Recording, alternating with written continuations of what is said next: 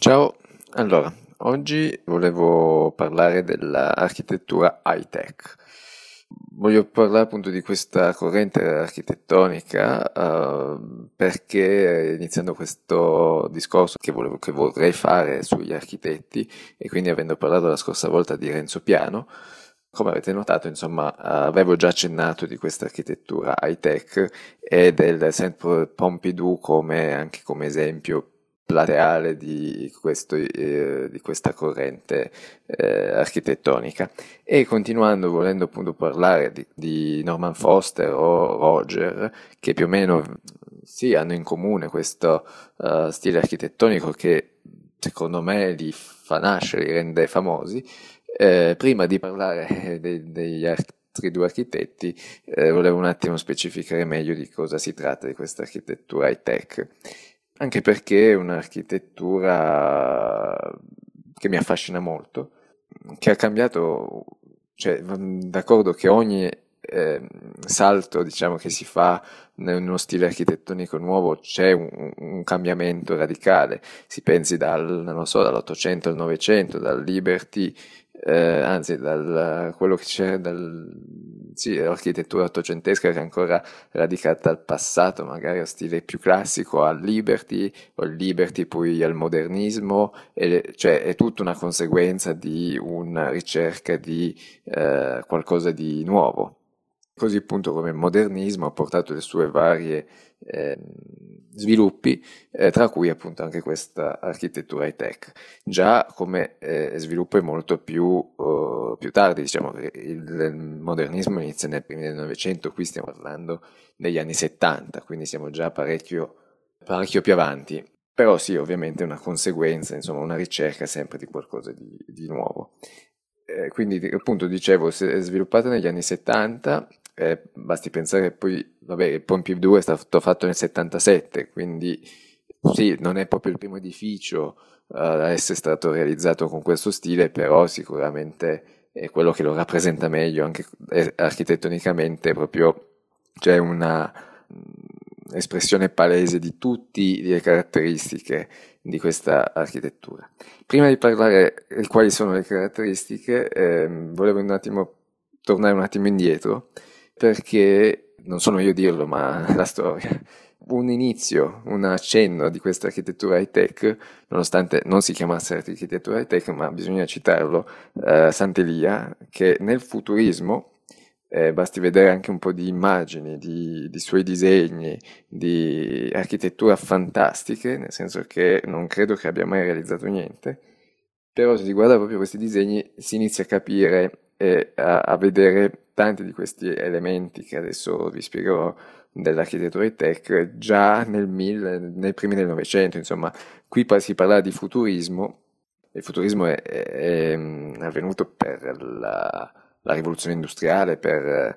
la, la, l'avvento delle nuove appunto macchine a vapore, la macchina stessa che ti permetteva di andare molto più veloce, la rapidità del, dei trasporti, ho già detto macchina, treno, eh, mezzi a vapore, in, l'industria che creava nuovi prodotti, eh, che appunto c'era un cambiamento radicale dal passato. E tutta questa velocità, dinamismo viene espressa dal futurismo.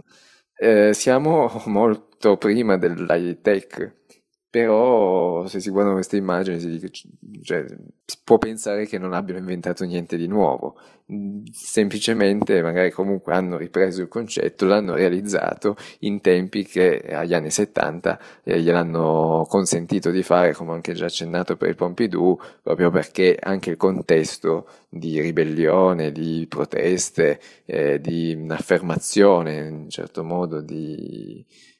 non so, di un cambiamento radicale ha permesso insomma, la nascita di questa mm, corrente architettonica. Andando a parlare più nello specifico delle caratteristiche, prendo come esempio il Pompidou, ma si può prendere eh, anche le architetture, per esempio, di Roger eh, Lloyd Building di eh, Richard Roger, che è stato poi fatto nel 78, quindi soltanto un anno dopo del Pompidou, ed è ancora un'altra um, visione, ma mm, assolutamente rispetta tutte le caratteristiche. Quindi caratteristiche, struttura, architettura e struttura diventano un'unica cosa, questo è sicuramente molto molto importante, perché molte volte la struttura si può nascondere, si, appunto si può comunque non dare importanza, invece la, la, la, l'ingegneria, la struttura è importante quanto l'architettura stessa, anzi compone l'architettura, fa, fa parte, è un'unica cosa. A tal riguardo, infatti danno anche come un'architettura, una delle prime architetture, siamo nel 69, scusate non volevo darvi troppe date ma sto dando io un'occhiata qui a una cronologia eh, che mi aiuta, eh, quindi nel 69 danno come prima architettura prima, ripeto, non c'è mai una prima, c'è un evolversi. E comunque il John Hancock Center, di, che è un grattacielo di Chicago, fatto da SOM, SOM che è l'acronimo di Skidmore, Owings and Merrill, che è uno studio, uno studione di architettura che ancora fa grattacieli incredibili, veramente incredibilmente belli anche, eh, comunque incredibili proprio perché vanno a coniugare architettura e ingegneria eh, creando qualcosa di veramente unico. Vabbè, ho già detto, anche loro questa corrente non è finita, in realtà è finita con l'estremismo che c'è stato negli anni 70-80, ma ogni architetto di questi che ho citato, Renzo Piano, Roger, Foster o lo studio SOM, eh, ma anche altri, hanno uh, cambiato un po' la loro architettura, l'hanno forse un po' anche semplificata, eh, resa più tranquilla, eh, però ci sono sempre degli elementi che eh, ritroviamo. Proprio per questo voglio prima parlare di questa uh, di queste caratteristiche per poi parlare nello specifico degli architetti. Qui ancora caratteristiche, ho detto la prima cosa struttura e ingegneria. Seconda cosa, la funzione interna, che doveva essere libera da, appunto dalla struttura, dagli impianti, eh, e quindi tutto veniva portato all'esterno. In Pompidou si può vedere benissimo la struttura all'esterno, tra l'altro appunto molto importante come travi, c'è una, anche un discorso di innovazione eh, tecnica molto complessa, una,